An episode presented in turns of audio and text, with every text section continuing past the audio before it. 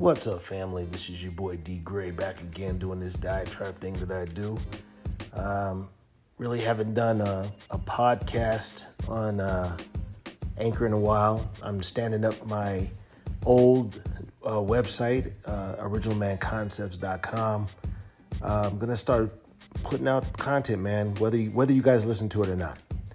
I'm starting to get a little sick of putting stuff out, putting out great information, and uh, people are just kind of breezing over it. It's funny to me how many how many good friends I have on Facebook in certain places where I place some of my audios, audio, my audios. I'm just I'm tired. I'm speaking slave now, but uh, my audio stuff, my video stuff, and. Uh, people are getting clicks for for posting their food or every other day putting their faces up there you know taking a different picture of their face with filters. And it's funny because I'm, I'm trying to embolden and, and trying to inspire us as a people to get back on code or to get on code you know uh, so that we can make some moves here in the next four years under this new administration. We have a great opportunity uh, starting on the 20th of January until at least 2024 to get these politicians to work for us. But we have to get on code. We have to we have to start getting our minds around uh, being on the same sheet of music. And for the most part, we think we are all on the same sheet of music. But uh, we as so-called African Americans, uh, we're we're all over the place, man we're all over the place ideology ideologically. That that that damn that damn slave want to come out, boy. He wants to speak, but listen. Uh, ideologically, we are all over the place. We got people wanting to be street. We got people that want to be ratchet. We want we want people who want to be scholars. We want people to that want to what be socially conscious. Uh, we got so many movements and we're trying to fight for our own rights and everyone else's rights. We're just all over the place. Uh, we, we are so diverse, and I guess in, in this world that's supposed to be a good thing. Uh, but sometimes we're so diverse that we're not focused.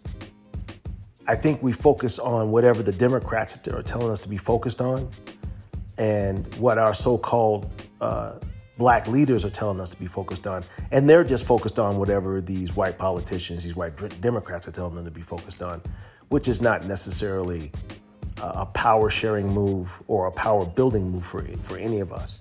And we can just look back on the last 50 or 60 years that, uh, you know, that show that, that really shows us that we are not on the same sheet of music and we are not moving forward a, at a pace that we should, given our, our economic uh, power and our influence around this, this planet, much less in this country. So we are very special people. We are the most imitated people on the planet. We are, we are definitely the most talented people on this planet. And, uh, you know, our ancestors in this country came from nothing. We were negative. We were so ne- we were negative. We were we were just above cattle. You know, in this country not so long ago, and we've survived it by the grace of the Most High. We, we survived it. We are the most powerful, most we are the strongest. And I don't care what you see in any other country in this world, the so-called African American, we, we are very, very special people. If we were ever get on code, and code doesn't mean having a leader. Uh, I, am just reiterating something that uh, the brother Tariq Nasheed said, which makes sense. And he got his ideologies from some other elders, but I listen to him mostly because he speaks the, the, language that I understand. Uh, when we when we have a code, we don't need leaders. What he said something today in a video where he's, he was talking about the white supremacists don't have leaders. The white supremacists on every echelon, they have codes. They live by codes. And that was very powerful for him to say that. And I thought, you know, I'm not sure of how many, you know, of how many of my friends on Facebook or wherever else uh, I tend to uh, post my ideas. If we do, if we don't understand that, if we don't, I don't know how many how many of us really understand that. We can't look to the Al Sharptons and the Benjamin Crumps and the, you know, the Barack Obamas and the Michelles and everyone else, Beyonce's and Jay's, to, to, to find leadership.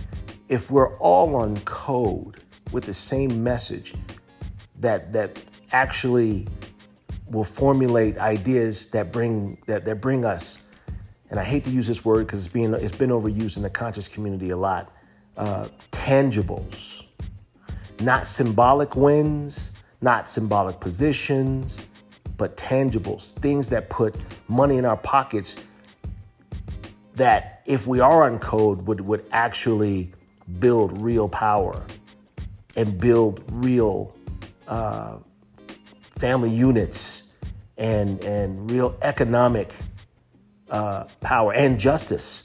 Understand when you have economic power, it almost you almost inherently have uh, uh, a foot in the in the justice realm also. You, you see how the, there's a huge disparity between how people without money and people with money, the huge disparity between the two and how they're treated by the justice system. But these, it's because everyone else is on code. They're on code. They don't give up the power. They're, they're in the nuances of life. They're in the weeds. Whereas we're always and I don't mean to sound like Bill Cosby trying to chastise us because we are we do great things. We are very we're very uh, talented people, but um, whereas we we think more along the lines of flexing, you don't want to flex on people. We want to uh, show off stuff. We want to glitter. We want to we want to be loud. We want to be seen rather than being in the weeds. And what we need to do is we need to start cultivating uh, our young people to be on code where they find satisfaction being in the weeds, uh, being granular about life. You know, uh, who's going to run this thing if we ever take power? Who's going to run these things? Tariq was talking about that the other day. Who's going to run this thing? If our children and their, their children aren't wanting to run water plants and understand the, the distribution of goods and, and foods and, and the textile industry and and the energy sector, if we're not understanding any of this, if we're just running around trying to have a nice home and a car, and people looking at us and wearing nice clothes all the time, you know, not to say that that's a whole bad thing because we are very stylish people. But there's got to there's got to come a time when we're not trying to be bougie and we're trying to be more, you know, uh, what's the word? I'm Kinetic in the things that we do. Kinetic and knowledgeable and scholarly and, and grimy, which means getting into the the agriculture fields and learning how to, to grow our own foods. You know, these people can turn the water and the food off anytime they want to, and we'd be at the mercy of them because how many of us really know that much about keeping food distribution and the water on and the lights on? And so that's what I talk about when I talk, when, what I'm actually talking about when I'm talking about being on code. So we got four years, man. We can start getting this thing popping for our children, our grandchildren. We need to start turning this new money into old money. We need to start thinking along those lines. Um, but I say all of that, I say all of that to say that we, as a group of people, need to start getting getting our personal our personal lives in order. We need to start understanding uh, how our relationships with our kids and how our kids are being fed so much disinformation out here. Um, we I did a, a, a podcast or a video the other day about the LGBTQ community and um, had a c- couple of conversations with some friends and of course of course, uh, the word homophobe is bandied about uh, when we start talking about that, and I and I and I understand and I get it because you know we we, we don't want to hate. We're, we're, we're not about hate, and and and it's kind of funny that any opposition to the LGBTQ community always turns out to be hate. If you're not cheerleading, you know, with the pom poms and all this other stuff, the whole the whole community, you know, and everything they do, you're basically, uh, you know, a homophobe, which is not true. You know, I don't have to accept anything or everything about everything about that social movement any more than I have to like the New York Giants. I'm a Dallas Cowboys fan. I don't have to like everything that uh, you know. My one of my best friends is a New York Giants fan. I can't stand the Giants, you know. But that's I don't have to like everything about the community, you know, to be accepting of the community. Uh, and I and that is to say that I, I I have my own belief systems when it comes to that because I I do believe in the Bible more so than anything else. But again, that's another podcast for another day. But what's starting to happen is, is I'm I'm starting to see a little bit of the feminization of our of our young men in this in this realm and and I and it's kind of a dis disconcerting thing to watch. Um, I actually alluded to that in the video that I made. If you go on on uh, Original Man Concepts on YouTube and look me up, I did a, a video about the conversation I have with my son, who uh, who is a very very nice young man, and he and he really wants the world to be nice to one another. However, we got into this huge uh, discussion about uh, the LGBTQ community, and you know, of course, I told him how I felt about the the effeminizing of our young black men and women.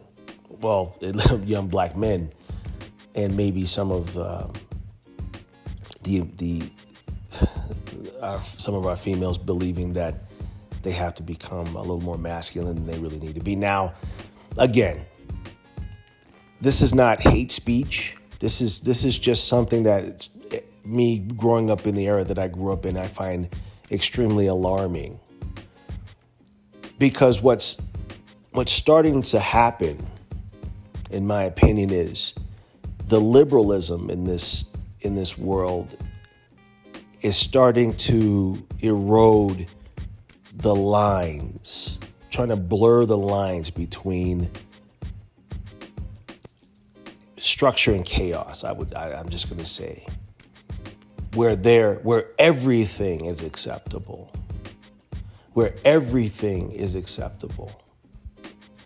And I and I think that that's that can be a detriment to anything. If we if people want to throw out the statement, we should open keep our minds open. We should keep our minds open to just about everything. We should have a free our minds up, keep your eyes open, keep your minds open to just every type of idea that there is out there. But I, I have an old argument that I've used for years and years, and I'd say that that's that's that sounds nice. It sounds really inclusive and nice, and and it really makes you want to just uh, unlock your door and just let strangers walk out through your house because that would be the nice thing to do. You know, I wish that you know I had places. I, I was in a mindset where I would just let people walk in through my house because that's the trust you know, if they say they need to sit down, come in and just sit on my couch for a while. I don't know who the hell you are, but come on in. But that open that would open me up to some sorts of dangers. You know, he seemed nice when he was standing on the sidewalk, but as soon as I let him in my house, now he's trying to rob me or do weird things to, to my family. You know, I, I had I had the idea uh, I've spoken about. You would never leave your refrigerator open it's easier to access my refrigerator. Now you know that what's in there. You can go in there and just get it without having to, you know, open it up. To, to be able to just walk past and grab you a Capri Sun would be great. A cold, cold Capri Sun sounds delicious. And if I didn't have to open up the front door to get it, you know, then hey, that's even better. But if I left my refrigerator open, something's gonna spoil something's not going to be right. Something's not going to be held at the right temperature that it should be because there are certain temperatures that things have to be kept, you know, in the refrigerator to keep them fresh, to keep them edible. You understand? So, we don't keep our because there's there's there's rules. There's rules we have about our culinary delights that are in our refrigerator that we must keep a door to our refrigerator closed so that we don't spoil the inside of it, things that are inside of it. So that's it's kind of a broad, kind of a uh, big ham-handed way to to make the correlation between keep your mind and your heart open and in your refrigerator open. But it's the easiest way for me to to convey the idea that not it's not always good for us to accept and keep open our minds open to everything. I think that a lot of us get warm fuzzies and warm feel feelings about being open and loving to everybody. If you know, I'm gonna puke projectile vomit the next time I hear somebody say that I love everybody. I love everybody. That's a damn lie. You don't love everybody. You don't love everybody. I think you you put up with most people. But to say you love everybody is not only farcical, it's a lie. I I only love uh, like three or four people. I put up with the rest of you mugs. You know, uh, there's people out there that consider themselves my friends. I don't love them. And if they died, I would probably be upset for a little while. It wouldn't keep me from going into the refrigerator and getting a cold Coke Capri Sun. You know, I'd, I'd probably have tears in my eyes as I'm sucking the straw, you know, the, the fruit punch. But I probably would be sad for a little while. I don't love everybody. So I'm not open to everybody. And that's not a bad thing. It's not a bad thing. So I'm saying all of that to say we got to be careful about how how we're treating our kids and how we're teaching our kids to keep their minds open. Eh, we can entertain other ideas. But I would challenge every parent out there that have kids between the ages of at least 10 to 25 that we need we they need to be more discerning about the macro view of things rather than their own little micro uh, facets of life, not just what's in front of them. Macro, but what does it look like for our, our race of people, the so called African American, to be so homogenized and so open to so many different things where in all actuality it's it's really pulling pulling our men out of a certain place where they should be. I, and I said this to other people that know me, and you can take it however you want to take it. You know, the worst thing that ever happened to us was that phrase, uh, strong black woman. I'm a strong black woman and I don't need no man. And I know that sounds kind of cliche and hackneyed at this point, but it's something that keeps, it's just pervasive it's it's always coming up. And i'm looking at posts on facebook where you see all these strong black women saying all these affirming things. And i'm thinking to myself that's that's not a good statement for anyone to make. Because the dominant society doesn't make those women don't make statements like that. It's only us that make statements like that. And let's let's take it one step further when we say strong black woman and we're pushing this strong black woman ideology, you're bringing up young young men who hear that more so than they hear any, uh, about strong black men. They they've even in the last few years come up with a, a term that I, I think has been more attributed to black men than anything else since this Cosby thing, this uh, toxic masculinity. That's been been put upon black men more than anyone else. So you have two, uh, you know, colliding ideas diametrically opposed ideas anyway. Strong black woman, strong, independent, single, strong black woman, and uh, toxic masculinity, or, you know, you've heard them call football players and basketball a beast. That's that that that brother's a beast. What's more affirming? So you're teaching some young some young buck as he's coming up, he'd rather be a black mama, a strong black woman. He doesn't see any any positive coming out of coming out of a strong black man other than the fact that maybe you know his heroes are sports heroes or you know ra- you know musicians and whatnot and the lion's share of our brothers out there probably didn't grow up around their their fathers as much as they should have been. You know, not don't let don't get me started because that's not that that's that's by Oh, that's by uh, design, but that's another podcast for another day. But what I'm saying is, we need to be very careful about how open we leave ourselves and how open we we take phrases and we internalize them because it can spoil the inside of our community.